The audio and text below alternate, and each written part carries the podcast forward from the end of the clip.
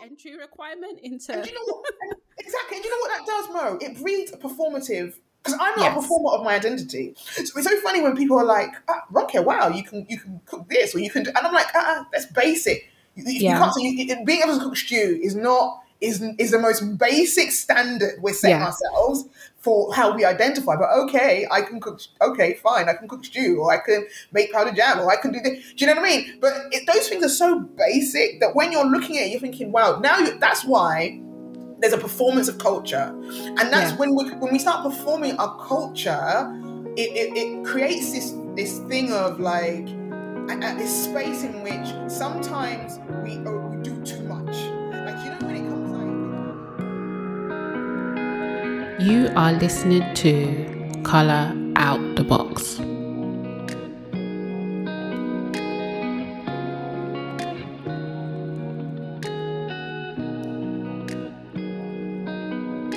Hello and welcome to Color Out the Box podcast. And as always, this is Mo. Um, here for another week of creativity, life, and exploring the culture. So, as always, you can find Color Out the Box on Instagram, Twitter, and Facebook. Do use the hashtag to join the conversation. So, as you know, I'm every week I'm joined by a new guest, and this week I'm joined by Ronke Lawal. I hope I'm saying that correctly. PR expert extraordinaire and um, godmother of the Twitter timeline. That's that's how, that's how I would describe her in my words. um, so Ronke, each week I always ask my guests a icebreaker question before we get into things. So this week I would like to ask you, um, what actor or actress would play you in a movie about your life? Oh, that's a really good question. um, that's a really good question. I want to say there's a fun. I want. I, I don't know. There's different phases, right? So Yeah. we've got Viola Davis probably towards the end of my life. Oh, As I like that. Well, no, no, she's not that old. Oh no, Viola, auntie, you're listening.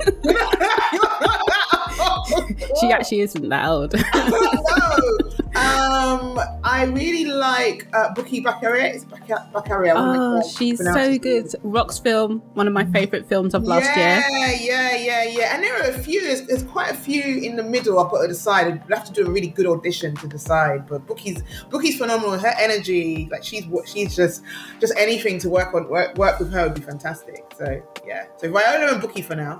Okay i like that's a really good i think matchup actually.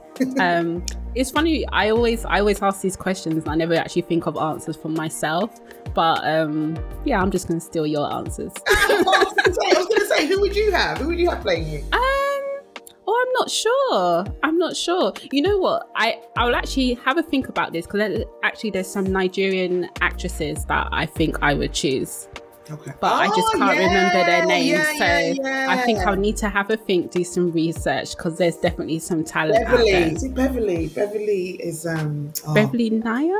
Yeah, yeah, yeah.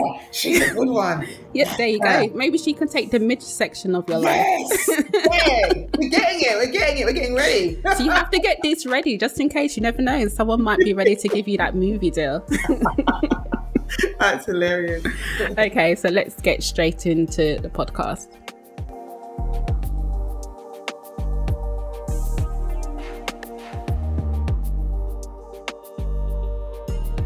Okay, so Ronke, you are this is your first time on Color Out the Box, obviously. So tell the listeners about yourself. How would people that know you describe you? So people who know me describe me as uh, loud, vibrant, Ooh, I like loving, lovable, uh, humorous, a lot of energy, but also quite sensitive. Um, and at times I can be quite, I can be quite rigid.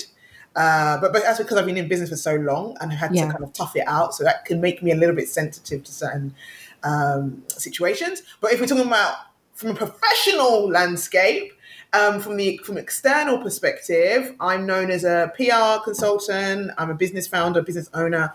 I have a PR and communications consultancy based in London, working with creative enterprises, small businesses, and startups. And I've been doing that for a very long time. yes, I've seen. I've seen. I've been on your website. Shout out your business, actually. Yeah, Ari- Ariatu PR. So Ariatu PR is just it's an it's an, it's been an incredible journey. When I first started, I um it's actually rebranded. So when I first started, it was called RSL Management Services. Was quite a, a I don't know how to describe that name actually. I don't thinking about it. I know why I chose that name, but it was just I was trying to appear a certain way in the business community. Yeah.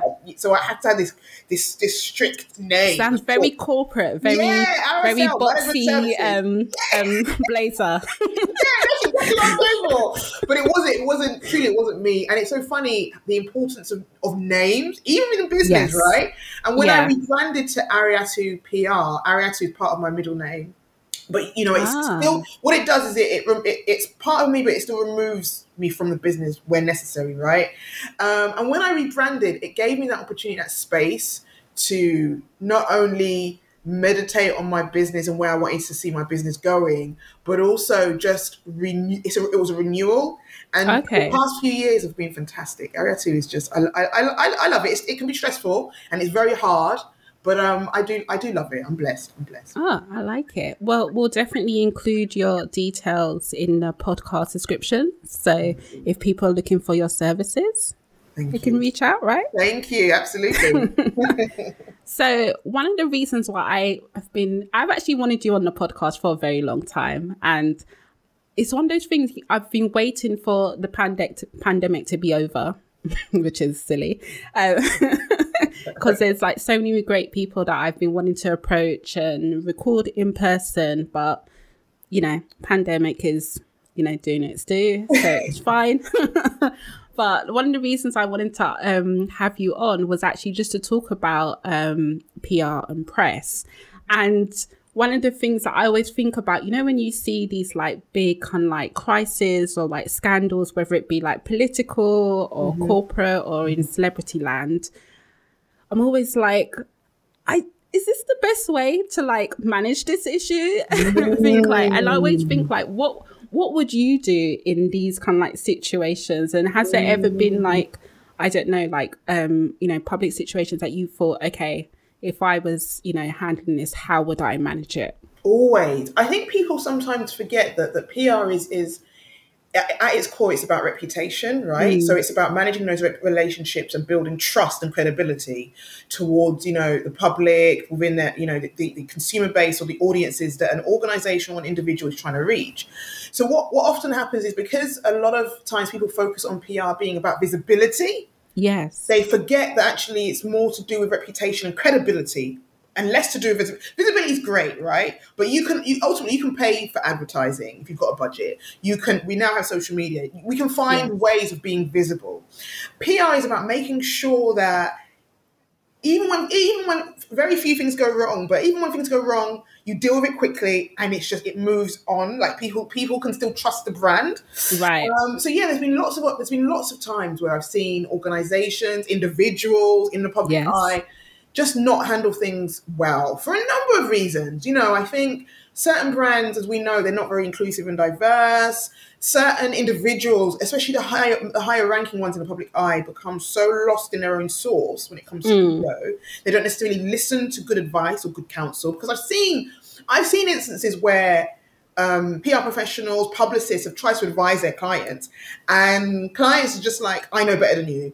Do the thing they think they know better," and then ultimately the PR or PR agency, a, uh, consultant, publicist actually was right all along. Um, but yeah, I've seen it a lot, and it fascinates me because I think there's, it's, it's, this there's this misunderstanding because people always say any publicity is good publicity, right? All, all, all PR is Yeah. good PR.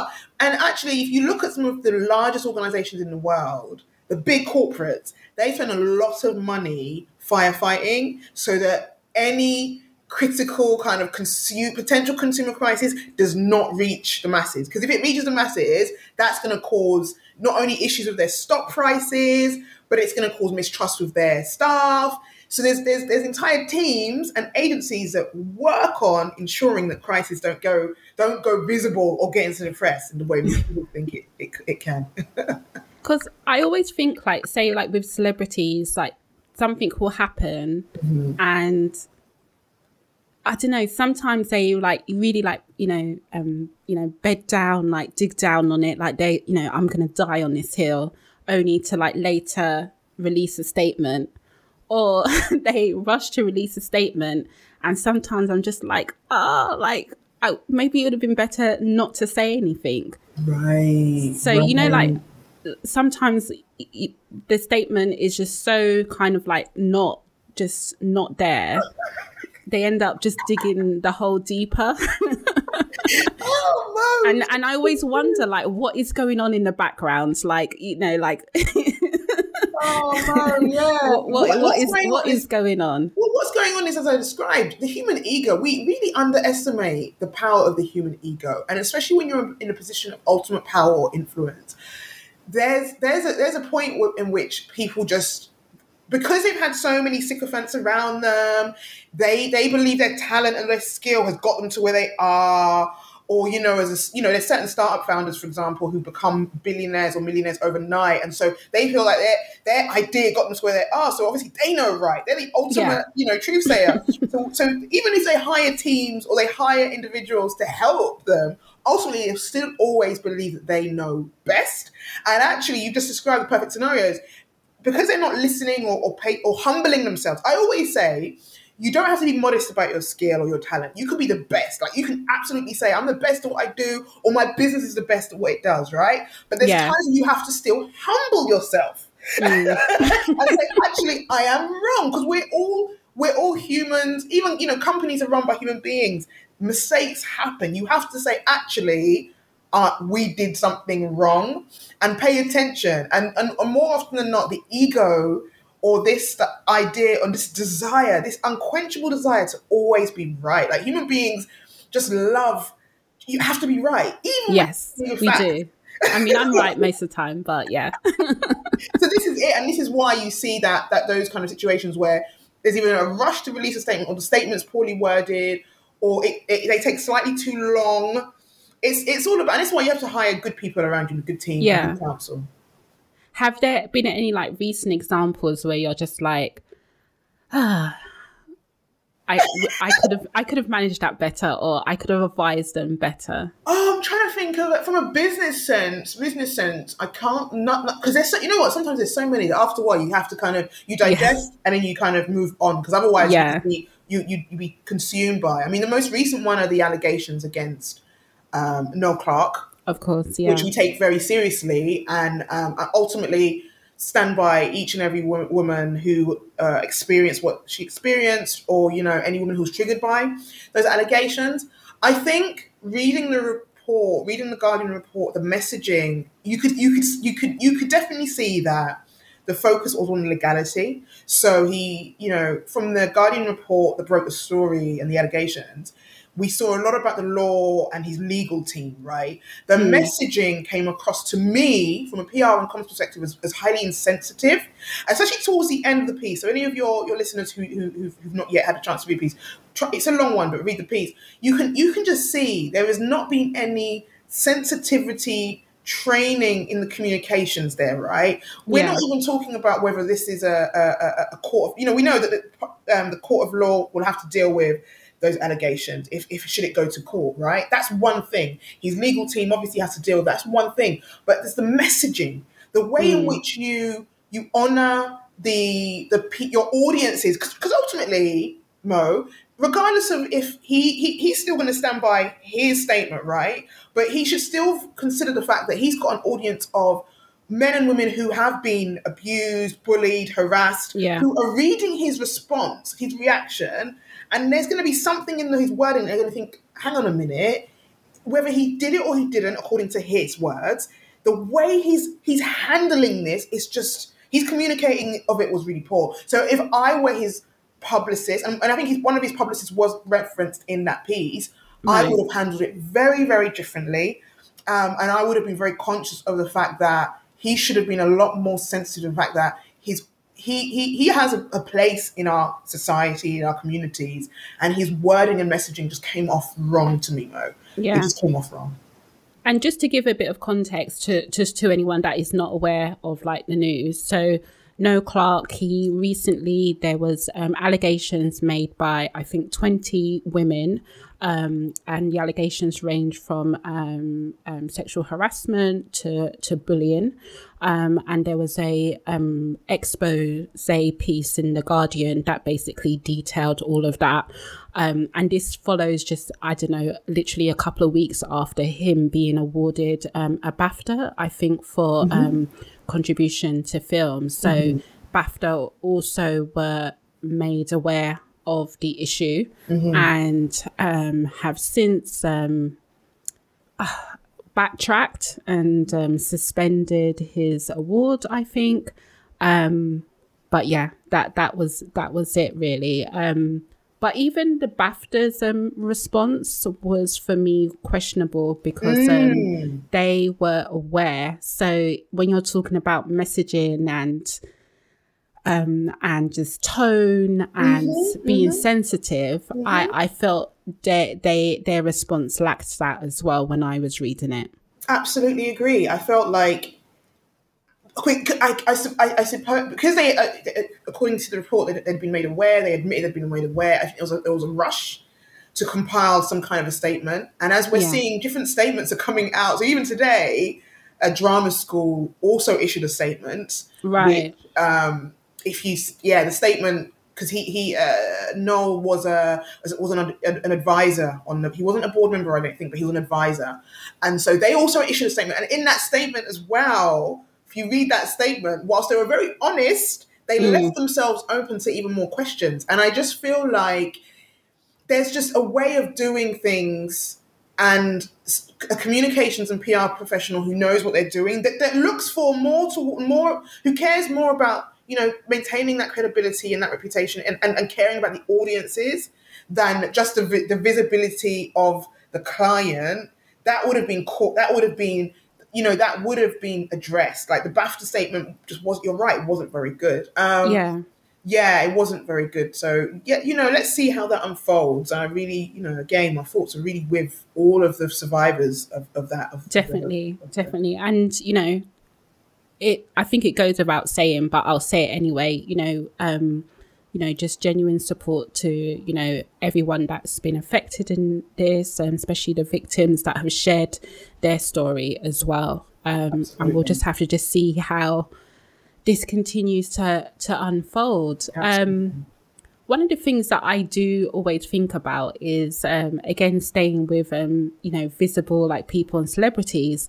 When old tweets come up, Mm. And you know, it's you know, it's it could be like I don't know, homophobic, mm-hmm. racist. Mm-hmm. You know, choose choose a, a ism, mm-hmm. um, and just sometimes the how people react to that. Like, is is part of your role sometimes like looking at okay you know what they've um, what the brand or the or the person has done previously like how do you normally approach that kind yeah. of situation so unless you know unless a member of the team from an or like major organization steals a password and starts to tweet it's rare that it happens for major corporates or organ- yeah. businesses although sometimes you'd be surprised sometimes especially small business owners small business owners sometimes use their business account i always say you separate your accounts some right. business owners, you can see from the tone of responses, it's a person like a person who's not trained in any kind of customer service who's responding to certain tweets, right? I think I saw that even with one of these like smaller brands where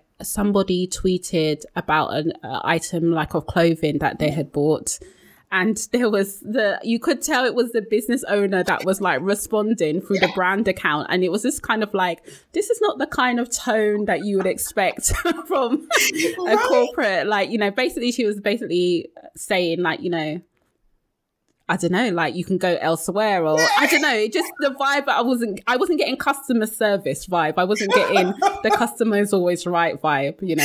Yeah, right. and this is the point, right? We recognize, we all know that the customer is not always necessarily right, but there is a there is a way you have to still treat the customer with a certain level of respect, so you're not getting even more. You're going to turn even a basic tweet into a crisis, right?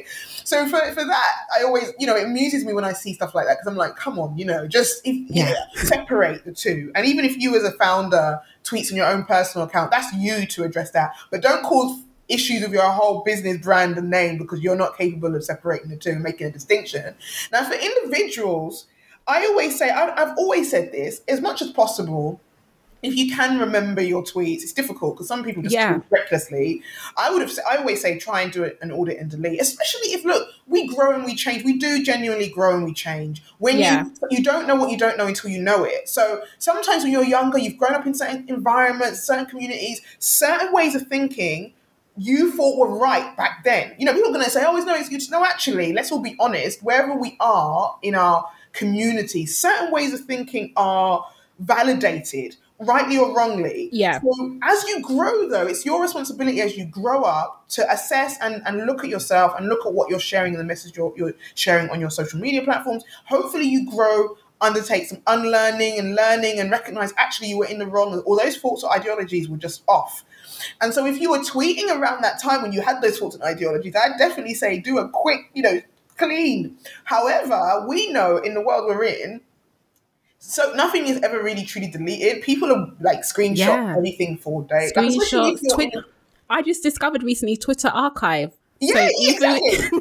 exactly. so you have to go into your archive and delete the tweet as right. well because it's still available on Twitter web or something. Someone yeah, was explaining right. it to me. Right, and this yeah. is the thing that people forget. And and you know, there's there's people who will keep hold on to tweets, screenshot, especially yeah. if you're in an industry where you, there's a possibility that you might become a public figure. So if you're in an industry like, uh, you know, a sexy industry like music or film or creative arts, people have the propensity, if they're following your career, to just take screenshots just to keep it for record, especially if it's something offensive, right? Yeah. Um, so I would say if you can clear it out, if you if if it's too late, you have to own. You have to I own it, so. and you also have to own it with the truth of like saying it the thing as it is. So whatever that thing that it is, if you say, "Look, I I tweeted something that was highly offensive," and at that time whether you you know you might have actually believed and you were ashamed. Like sometimes just be, be really just brutally honest. You're ashamed in yourself in yourself but you, you you may have well have believed it but because you you now see that a lot of the harm that your words could have done to certain communities. Like just be honest and recognize your privilege because a lot, a lot of the apologies, or especially when it comes to any of the isms, right? A lot of the apologies come from a place of defensiveness, and it yeah. never comes from a place of like, actually, I recognize my privilege, and I was using my privilege, whatever that privilege might be, to to assert a, um, a, even if it was just a little bit of power over a marginalized group, right? Even in our own communities, we've got marginalized groups in our own even within marginalized groups. Does that make sense? Like, yeah, of course. I mean, I think of like um, dark skinned black girls. Yeah, exactly, exactly. They right. seem to be the target of hate uh, tweets from that. Someone told me it's like 2012, 2011 era where people were just tweeting the most horrible and the reckless most. things. Um, and that was, and also what was really sad was that a lot of that rhetoric was coming from within our black community. Mad. So Mad. that so I completely understand what you're saying there in terms of like you're in a marginalized group already, but you're attacking we're attacking our own. Right. So, yeah. Right. And I and I I found where people's old tweets have come up, and I always just think like you were saying, just own it, say you was wrong, and apologize to the group or the people that you offended. Mm-hmm, mm-hmm, mm-hmm. And, and, not, and not say if I, you know, things like if I. If I offended. That's not an apology. what? No, no, you did. Like you did. And you and yeah. it's also not up to you to decide a timeline for forgiveness. Yes. So a good, you know, good apology. I've seen some good apologies. I mean, I've, I've observed some good apologies. So, for example, Stormzy's apology for some some of the things he's messaged right on the in the right. past. Um, he he was very transparent and he owned it.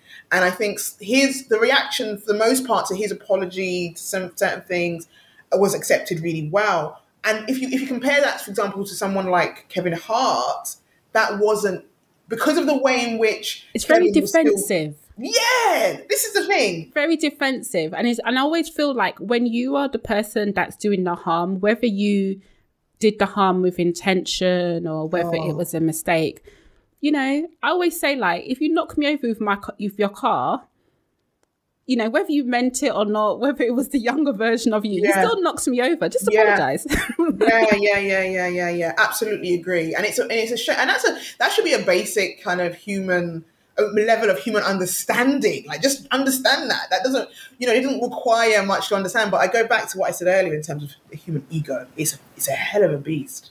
Yeah, it must be tough, like having because it's so funny because if you think about when you go to the doctors, in the most part, you know, you assume that you you're trusting the doctors like judgment, assessment, but I feel you work in an industry where people have an opinion even though they're not the expert on how you do something. so you're talking to someone that's got like over 10 years, you're like, I've got over 10 years experience, trust me on this, but you're talking to someone that's like, no, I think I'm going to do this. Yes. Oh no. And that's one of the reasons why in our industry there's a lot of burnout in the PR and PR and Yeah. comms sector. Burnout is real. Um, you know, mental mental health awareness and self care is so paramount, so important in PR because that's exactly. And it's one of those industries. It's one of those industries you can't. You know, you can't. You can't touch it. It's so there's certain things that you have to do, but people don't always see it immediately. They don't see the the, the impact immediately, um, like you would, like you say, with a doctor, because the doctor immediately heals, right? Or, or at least works towards healing. A lawyer can draft something and we know this, is done. But with our industry, you're absolutely right. Like, that's one of the things. And sometimes I always make this joke. Like sometimes people will be hiring a publicist or a PR agency. You're paying money just to ignore the advice. Like, Yeah.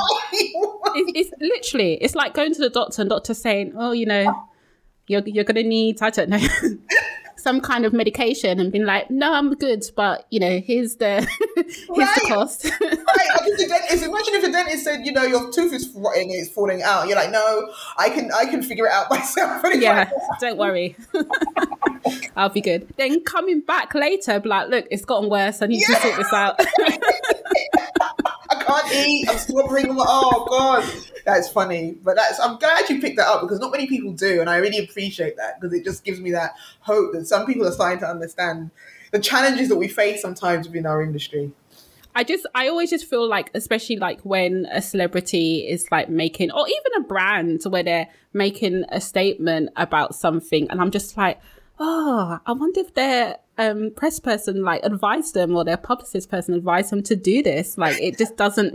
It feels like something they've decided to do, and you can tell when the tone changes, and it's a bit, it's you know, it's so much better. I'm like, oh, okay. Someone Yeah. stepped in. Yeah. Someone's told it. Someone's logged them out their Twitter account. It's good.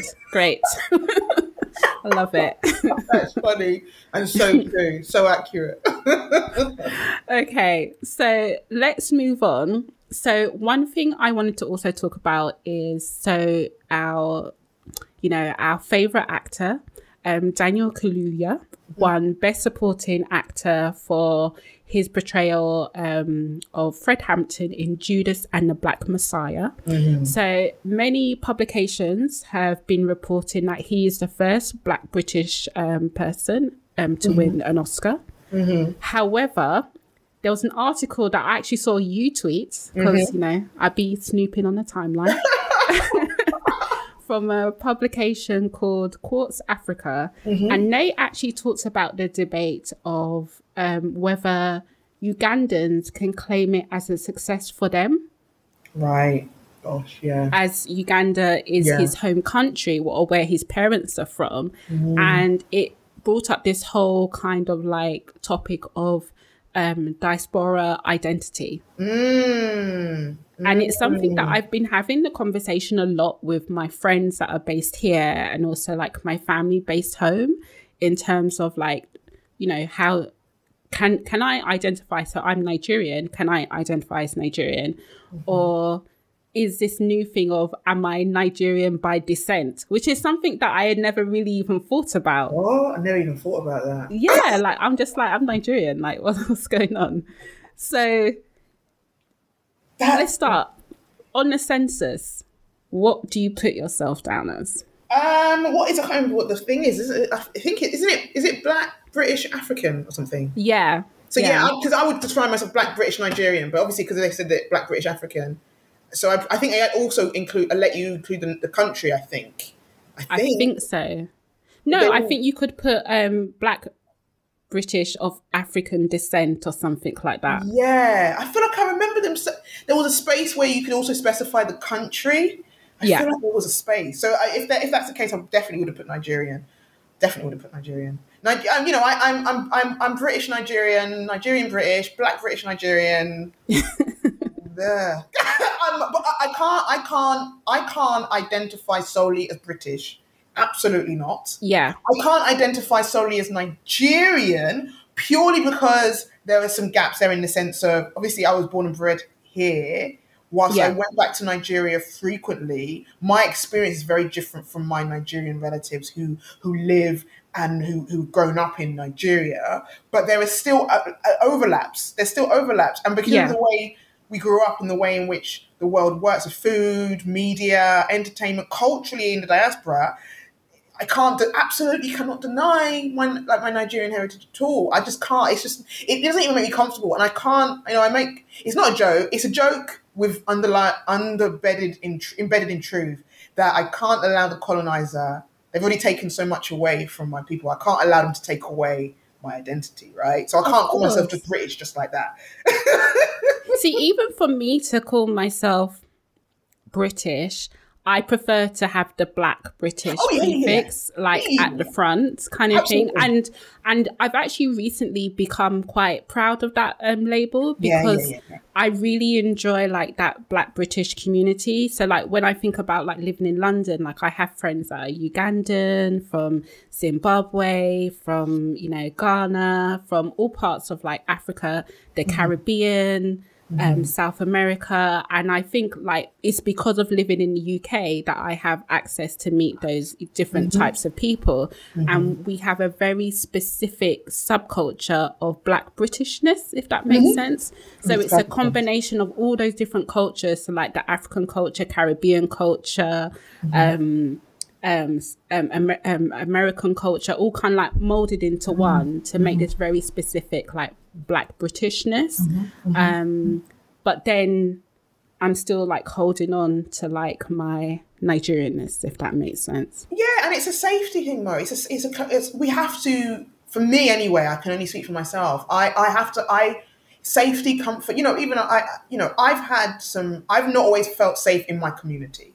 Yes. So I've been often, mar- like, I don't even know if the word marginalized is the right word, but I've often been, you know, dismissed, even in the African diaspora in, in the UK. Um, I've also been dismissed because of just, you know, you're, you're not Nigerian enough, or yeah, um, yeah. There's certain things, there's certain, you know, little elements of mockery sometimes, which people will pass off as, oh, you need a thick skin, or it's a joke. But actually, it hurts because, yeah, especially as a child, I'm fine now as an adult. Um, but I think as a child and a teen, when you're looking for community in a country that we know we're not 100% safe. Like, I, I, I, we can't deny that as black women, black people, black individuals in this country, we're not necessarily, we're not safe. And so, uh, you know, you seek that comfort and safety sometimes in your own diaspora communities. And sometimes it's like this weird kind of like isolation if you're not yes. a certain way. But I love what you said about that Pan Africanism because you're right. I have I have friends who who are from across Africa and across the Caribbean. And I love that yeah. actually because I feel like that's where, and you, you're right, that black Britishness actually is also where the safety comes in. Because sometimes with identity, people love to police, right? People love exactly. to police identity. People you're not black to... enough. You're not African Ooh. enough. You're not, you know, it's it's like, but I am, so I can't like, I can't be any less. right? Like they will police they will police our Nigerian and uh, Nigerianness. Uh, like I'm, you know, from, from being from the Yoruba tribe, people will police my Yoruba. Like, how much do you know? Do you eat the food? Can you cook the? Do you do the? And it's like, ah, ah like chill. No, oh, that's that's the. It's almost like it's a test of like, okay. Do you, do you speak the language? Do you cook the food? How many oh. times have you been there? Do you go there often? I'm just like, oh, okay. Yeah, Is there like an like, entry requirement into? And you know what?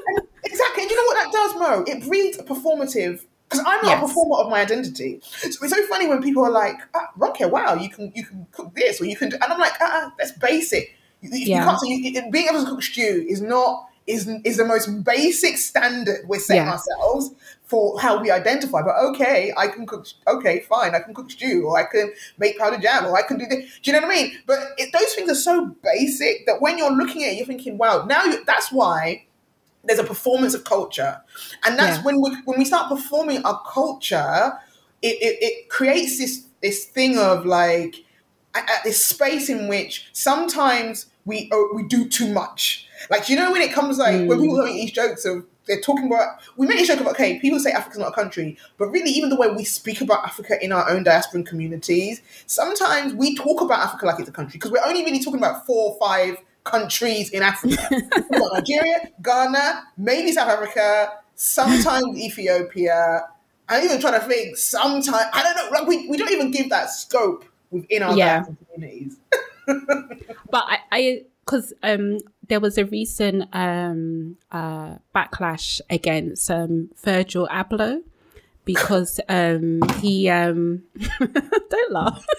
no, no, no he um he um he incorporated um Louis Vuitton like print into a kente cloth design. and the and it was very split. Like some Ghanaians were very like, you know, great. And there was a um a loud kind of like half that were very like against it. I remember being on Clubhouse like listening and okay. they were like, you know, how dare he and and one of the things that, like I said, that I heard is people saying he's not even Ghanaian. His parents are Ghanaian. He's of Ghanaian heritage. Oh, and when people say things like that, I think about like someone that's got like in their ancestry, like, you know, like someone that is from a particular place. So you claim, so I might be like, oh, ha- my grandmother is from so and so. So I have that heritage or I'm from that, you know, mm-hmm. you know mm-hmm. descent. Mm-hmm. But not my parents when you're first generation i'm just like i think you can still say that you're you ghanaian right? of course you can. It doesn't even make it for me i but uh, look i that, that that always makes me really really uncomfortable and i don't i don't quite understand and it, it worries me that in our communities that's even that's even a thing but it is and you're, you're right it is very much a thing in terms of how we're allowed to define ourselves especially those of us who are born outside of the continent it, uh, it, it, it's it's it's disturbing to me. But then I'm very assured and self assured. I don't really whatever people want to say, they can say, but I know who I am and, and what my purpose is. Yeah. But even in instances like that, because and, and see that's why I say it leads people to perform because ultimately Virgil he shouldn't he's got he's got he's Ghanaian American right he should know like he should know who he is but then you do when he does something like okay, he's he's got access to Louis Vuitton, so now he's going to to almost prove, prove further that he's Ghanaian by force. He's doing this thing with the kente cloth that is like, actually, you don't have to do that, Verb. Like you don't. I mean, me, that's how I read it. Yeah, I read it like you're almost overcompensating to prove right. to the world I get what you mean. your identity, yeah. right? And you don't have to do that. Like we already know you're a high flyer, you're successful, in your you're, you're, uh, you're a line of amazing people. You are who you are. You don't now have to say create this special kente we're using LV, and then just to prove something for me. And you know what? It all also, aside from proving it to your community, I do wonder sometimes if there's an element of proving it to proving it on behalf of the white gaze as well. Like, yeah, there's a little performance there for the white gaze. I don't know. I don't want to say too much. Because I don't know, but it just makes me feel icky a bit. But I think sometimes, like when for outsiders, they're like, "Oh, but you're not. You know, uh, you're not how I would expect you to be." So it's almost kind of like are you expecting me to be a very specific almost like how they envision what an African, let's just say, would be kind right, of thing. And right. and even but also as you mentioned, like sometimes for your family as well. Like um, you know, when I'm back home with my cousins, yeah, they they they mock my accent. If I speak um Yoruba, they will mock how I'm saying it. And it did used to bother me. But mm. now I'm just like I just I, I will I will say a whole Yoruba sentence in the most London accent. I don't care. like, this is how you're gonna get it from me. I like I remember being in a passport office um, in Ikeja arguing in, in my proper like. UK accent because I'm like, you need to print my passport. I love that. And you know what? And you said something that's actually kind of like, if we're going to get to a kind of really real, I think there's a little bit of damage done in the sense, for, me- for me personally, from my experience, I feel like the mockery got so bad that I stopped. So it feels sometimes like my t- my tongue has been cut out because I love that you were able to address that and still just get over it.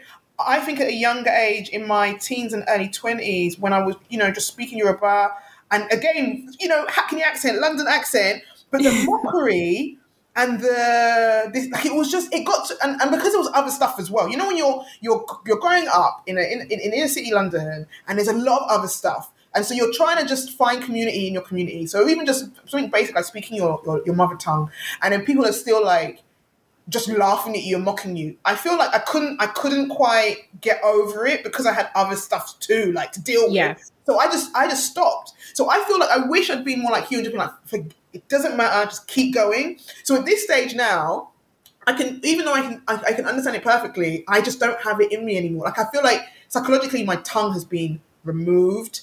And I, you know, I and, and it's a, it's a shame. I feel like it should come back. Maybe it will, but it's a shame because I just. Uh, I let me just that. full disclosure, my Yoruba is terrible. Like okay. like it is terrible. But But one of the things is it doesn't stop me from like trying, you know, and just saying like my mum laughs at me on a regular basis. Also, my mum speaks um her own dialect as well, so I mix like words and confuse people. So it's Oh, it's fine. it. I'm just like, you're going to hear it. And I it. find that once you relax, so even when I'm in Nigeria, my accent does slightly change just naturally. Yeah, Whereas yeah, yeah. before, I think I was forcing it.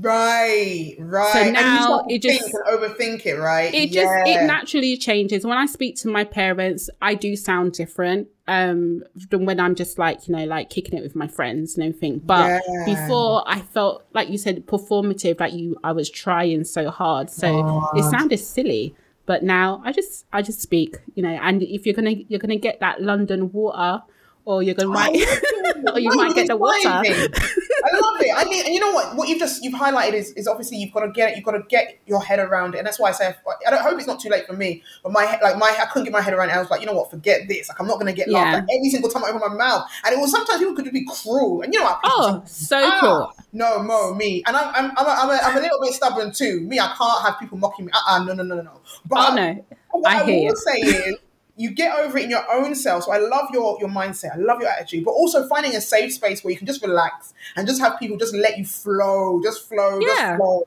That's what I needed. Maybe I'm gonna start. I'm gonna call some of my friends up and be like, you know what, you you guys, you need to, you need to Yeah. let Yeah. me just talk. I chat to my cousin, shout out to Deji, like, and I listen to like different podcasts and stuff like that. And like I said, I once you decide that you're not performing or you're not trying to meet anyone's standard, so that includes like family, you just take that pressure off yourself and you just say whatever. And when they say things, I mock how they say vegetable. So and we move on. Oh, That's the running joke with me and my mum. oh bless. See, that's where you get that. You come together with that kindness element. I like Yeah. that. That's funny. That's fun. yeah. Fun. Okay, so moving on. Have you seen the BBC new BBC show Dreaming Whilst Black? Have I seen it? Have I? Mo's even asking, have I seen it? I, I You know what? You had me worried. I was just like, oh, she's not watched it. It's going to be an awkward Have conversation. I seen? No, of course. It was on YouTube first. Loved Okay. it. I binged it on YouTube. I was bigging it up back in the day. Like I love that show. So And you're was- ahead of me because you've watched the U- the web series on YouTube. I haven't. oh, you must. It's just So the BBC series, I was telling people, I was like, "Oh wow, guys, have you seen this like new?" Everyone's like, "What the YouTube series?" I was just like, "Oh no, I've I've just Yeah, watched the first likes to play. episode." the BBC loves to claim things for their own. But yeah, it was a pilot on BBC. Loved it. Just oh man, there's so much great black British talent in this country that just doesn't get the support and recognition that they deserve. And I just hope, I really hope it it gets it gets commissioned for more than just being a pilot because it's just Yeah. a great great show. Well, just to give everybody a little bit of an overview, um, so I'll just pull it up. So, Dreaming Whilst Black is a comedy series that follows a young but naive British Jamaican filmmaker called Kwabena, which is a Ghanaian name, isn't it? Love it. Yeah, yeah, I think it is. Yeah, yeah. I'm pretty sure it is. Yeah. As he struggles to navigate between his dreams um, and reality, it highlights the nuances of race and microaggressions in the workplace. So yeah, so I re- I really like the show. I watched the pilot on BBC I hope they do commission it because one of the f- things that I really liked about it, it's um, a story that obviously talks about race, but there's so much more mm. to it. Um, it's not just about that, and you have you know um, three lead um, characters, um, two of which are women, darker skinned women as well. Mm-hmm. And one of those women is the love interest as well. Mm-hmm. So that's why I was just like, yes, this is this is what we need. This is what we've been waiting for. Imagine Mo, Mo, he's 20 as, as, we're recording, as we're doing this, it's 2021.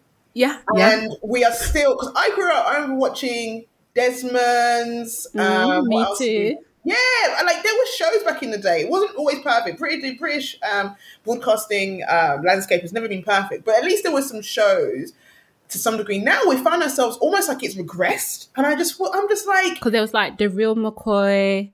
Um, I remember like they had like is it brothers and sisters? skirts? brothers and sisters. Oh, brothers and sisters! oh, we're we're showing our age. Let's let's, let's relax. oh my goodness! Yeah. Oh my goodness! Yeah. Wow. And yeah, now we've got we've got we hopefully they commission it. Um, you know, we've always had they've always they what they do is they do this weird thing of like drip feed. So we had Enterprice by um Kayode. Uh, yeah, I, which I absolutely loved. I thought oh. it was a, again a really good comedy, and it wasn't something that was just centered on like race or the streets or whatever, but it was like the black experience, but I don't know. It just it just it just felt very authentic and Loved light it. and funny. Loved it. It's like again, yeah, they drip feed these these these shows to us, and then don't know what it is. Well, like, we know what it is. yeah. they kind of remove it, and so now we're having to kind of. It's almost like it makes you, and, and you, it doesn't surprise us that what ends up happening is is people end up leaving, right? So yeah. people end up going whether it's you know to the US. You, you, Hollywood is is a is an economy. It's it's a it's a it's a it's it's a structural economy of film and TV. So it's no surprise that people are not going to America to Hollywood to try and yeah. So like I think of um Damson Idris. So he's in Snowfall, one of the mm-hmm. biggest shows in mm-hmm. America. Mm-hmm. Yet he's barely uh, known here. Um, it's mm. it's so strange. Like it, he's in this big, massive, like international, like um, TV show, and here in the UK, he's not really that known. And then you have people like obviously um, Daniel Kaluuya, who just won his Oscar, again an American production. And you know, obviously the Americans they get sometimes a bit angry that you know the black yeah. brits are stealing all the jobs, yeah. but it's because the opportunities are just so much more um, abroad rather than here in the UK. But, this, but you know what you say? Yeah, and absolutely. The, the opportunities, it's not even, there's no comparison in the sense of scale, right? Yes. There's a bigger market, there's bigger, bigger market, there's bigger, there's just so much room and space. There's still a lot of challenges in the US, but it's a bigger market. But even here, if you think about it, if you ever spend some time just scrolling through TV in this country, you would just be like, sometimes I'll, I'll spot some shows and I'm thinking to myself, they commissioned an eight to 10 part show for this person who I've look, I personally never heard of the person. Yeah. But they managed to commission this person, and I'm like, who is this person? And they've got a show. Or, you know, they'll give the same five presenters, for example, opportunities to host game shows, talk shows. Yeah. And it's like, Let's name them. Ant and Dec can't host everything. I'm sorry. It's getting on my nerves. Rylan. Rylan and Rylan, Rylan and what's his what's the other guy? Keith Lem. Is it Keith Lem? I can't remember. There's some, there's a handful of them where it's just like but they, they, they, even though we're small, there is opportunity. You could at least give some one person an opportunity here and there. There's lots of different shows. There's a lot of different Definitely. shows in this, in this country, and you just wonder sometimes, like, Yeah, and it's intentional. It's intentional to kind of keep us in a certain yeah, keep the scarcity meant what happens when there's scarcity is it make it leads to desperation and fear. And then when there's desperation and fear, people kind of shrink. We shrink yeah. in our communities, and then you have to. It's, it's you got to figure out what you're gonna do. What you're gonna do, so you end up leaving, or you end up staying, and then you'll end up grateful, quote unquote, for crumbs. You know. Yeah. What What did you think of the recent um, um, controversy around? I think it was the chief diversity officer at the um, BBC saying that um, Idris Elba's um, character Luther is not is not black or is not a, you know is not a representation of the black experience.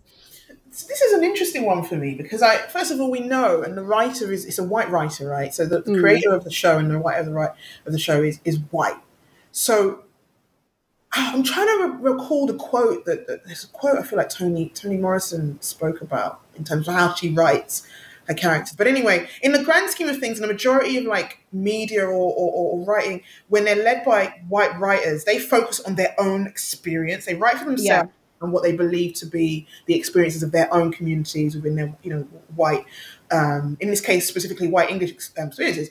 So they, I, I, I feel like he, he, they wrote or he wrote that character based on himself or based on his own experience as a white man, right? And they placed Luther in there. Now, I've not watched the show, so on the one hand, I can I can argue that we know we're not monolithic. Absolutely. Yeah. Uh, we can't. Uh, how do we? How do we even define the black experience? Because I'm conscious of the fact that my experience as a as a as a, a British Nigerian woman is going to be different from the experience of a British Jamaican woman Mm. or you know, uh, uh, uh, somebody from a, a, British Ghanaian woman, like just different experience. Even within, even though we're all born in the same country, we have different experiences. So even just that, there's an assumption there that just because you know Idris is a black man, he's supposed to be a certain way. That was a bit off for me. However, mm. I do understand. I do understand. There's another nuance to it that to have a black man in a show and there's there's not even like a hint of like his identity outside of his space of work is what I'm assuming that woman was trying yeah. to say, that the chief diversity officer was trying to say, right? I'm assuming not even it's not about the food or anything. It's just a hint of unless this this black man has just completely just removed himself from every element of his community, which can happen. yeah. Do, know like people forget, especially in a country like the UK, there are a handful of you know people who just decide they want to remove themselves and move as far away from their community, yep. black community as possible, and try and integrate. We won't mention any names, but we know. I'm not gonna exactly. I'm not gonna. But it happens. In, insert redacted name, but yeah. yeah I was like, I'm not really entirely surprised because even in this here England. There are random people just living in, you know, certain parts of this country who don't want anything to do with their identity uh, or their heritage, cultural or otherwise. So yeah, it's nuanced that discussion, and it can't be you know resolved in one quick kind of fix all. But I could understand what she was saying in the sense of unless he really just removed himself completely, there was just not even a sign of his community at all. Like he didn't even like have relatives, not even like barbershop barbershop experience. Come on. but the only thing I would say, I I got what she was saying, but I think Luther wasn't the best example. It wasn't. That's it. it in the sense that that character doesn't really have any friends, and um, See, this is it. and it um, is about him because I watch it, so oh. it is about him ah. being like a detective, and I don't know. So I guess if we did see more of like Luther interacting with like just normal people, people which you don't really see in the show then yes, I would have expected to, you know, a couple of black people to pop up and everything.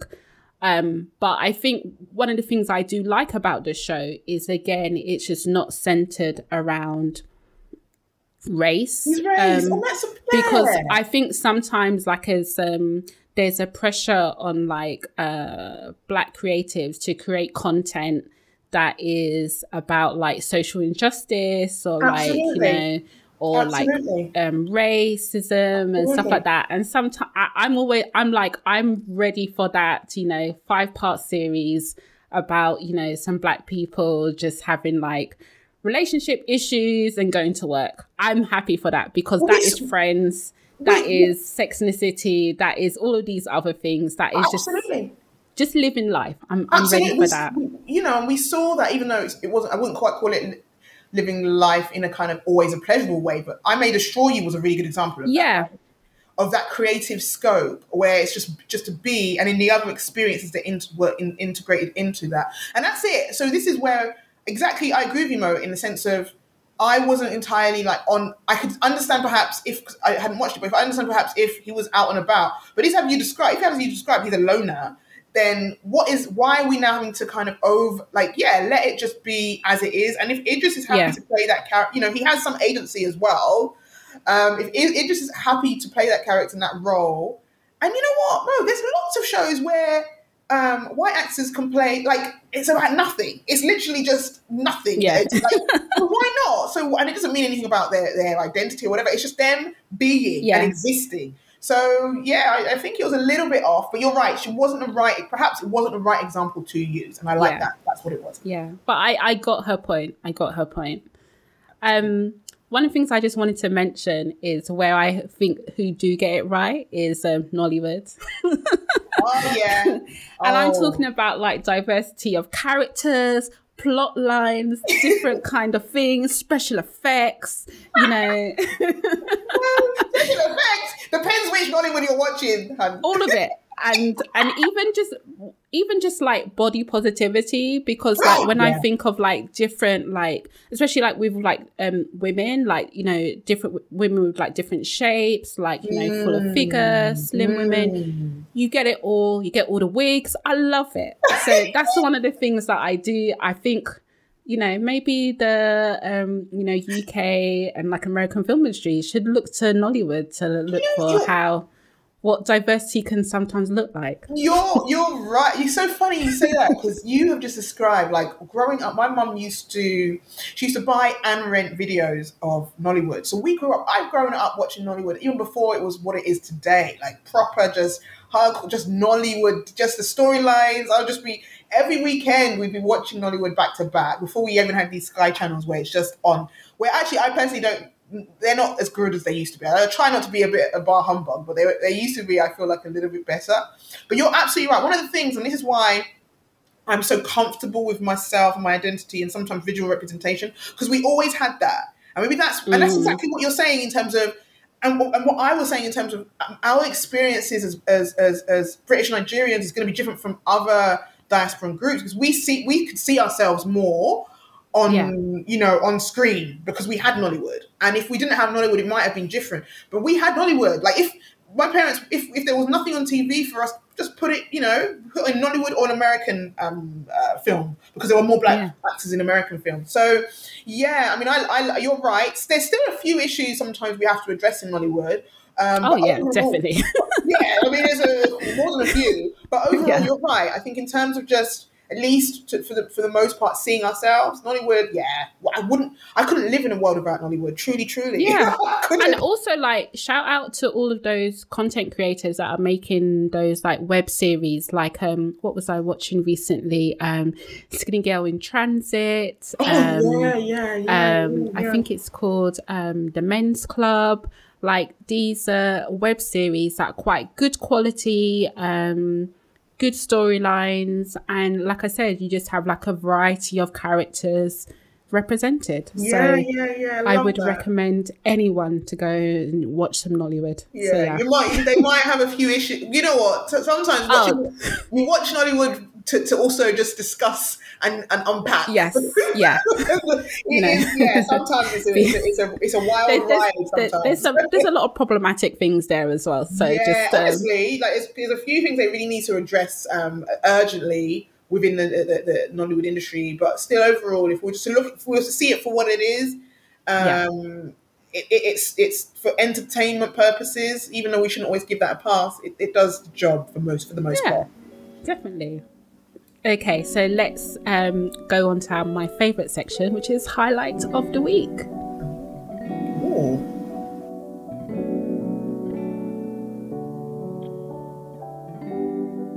So, highlight of the week is anything you want to bring a spotlight to, to share with the um, audience, anything you want to shout out. Would you like me to go first? You go first. okay, so I'll go first. So, my highlight of the week is a YouTube vlogger called Khadija, and I'm going to try her surname, Mbowe. So she does video essays about various topics around like race, feminism, colorism, intersectionality, but it's very easy, accessible, and a fun way. Um, I recently watched her two part essay on video vixens from the early 2000s. So, you know, think of like Big Pimpin' Oh, wow. videos. So, Brilliant. people like Melissa Ford, Buffy the Body. So, she really breaks it down in terms of like the stereotypes, the tropes that were portrayed in those videos. Um, and it's just really interesting. And I, I always appreciate those content creators that are like sharing free content. She cites all of her sources as well.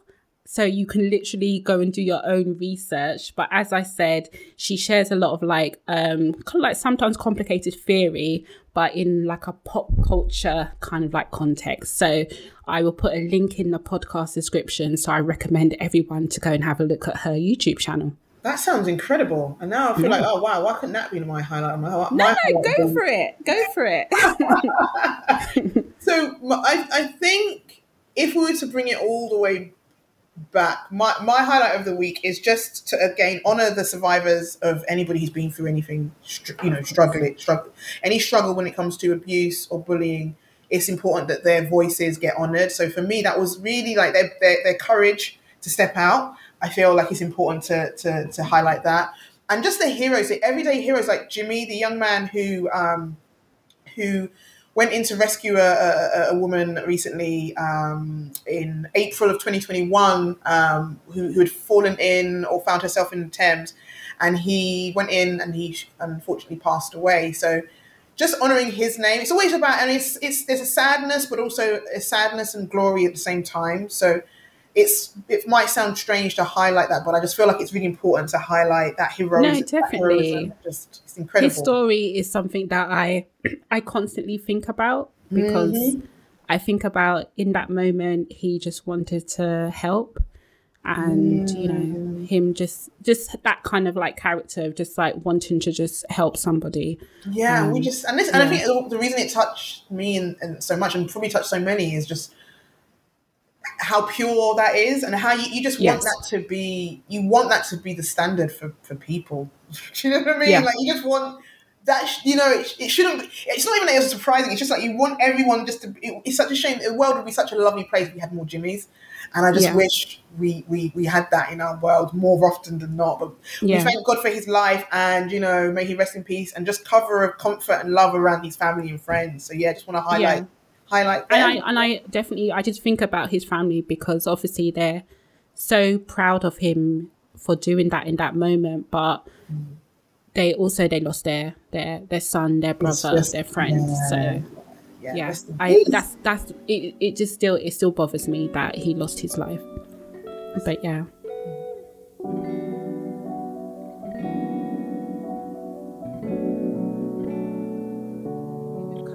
End of the podcast. Thank you for recording with me. Apologies for the technical issues at the beginning. Really, that's really fine. we, we got there in Got the there end. So, yeah, we got there in the end. where can the good people find you? so, you can find me, you can Google me. you can Google. Google me. Um, so, ronkelawal.com is my eponymous website. ariatupr.com is my business website. I'm on Twitter, I'm on LinkedIn. Uh, just search Ronke Lawal and I'm just there. And I'm, yeah, I'm, I'm available to follow, but you don't, you know, don't, don't message me all the time. You know what? I'm, message me all the time. I'm gonna recommend people to to follow you because I'm not gonna lie. You you do the best Netflix recommendations. you have the best reaction videos um to like tweets as well. I'm always just like, okay, I need to I need to bookmark this and everything. Um, and also I enjoy your commentary on like you know politics and like you know you you bring also like a lot of interesting articles to the timeline as well. So I don't normally say that about um, people, but I would definitely recommend following you.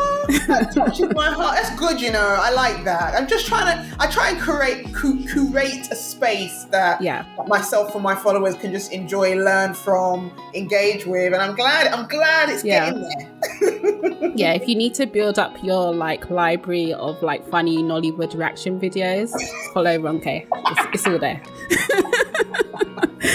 so as always, you can find Colour Out the Box on Instagram, Twitter, and Facebook. If you have any feedback about today's episode, do use the hashtag um, Colour Out the Box to join the conversation. Um, this week's homework, there's always homework, is to rate and review your favorite podcast. Um, a lot of us podcasters are doing this. We're not making any money. It's actually costing us money, but it's a great way to show a little bit of love. And I promise you, it makes everyone's day. Um, obviously, rate and review, color out the box. So if you're listening on Apple Podcasts, just scroll down, hit the obviously five star rating and just do a little comment about what you think about the podcast. It will be so appreciated. And if I do get some new reviews, I'll happily read them out on the podcast. Mm. Okay, so we've come to the end. Until next time, bye. Say bye, Ronke. Bye. I was gone already. Bye, everybody. okay, so yeah, that's it. So we've recorded.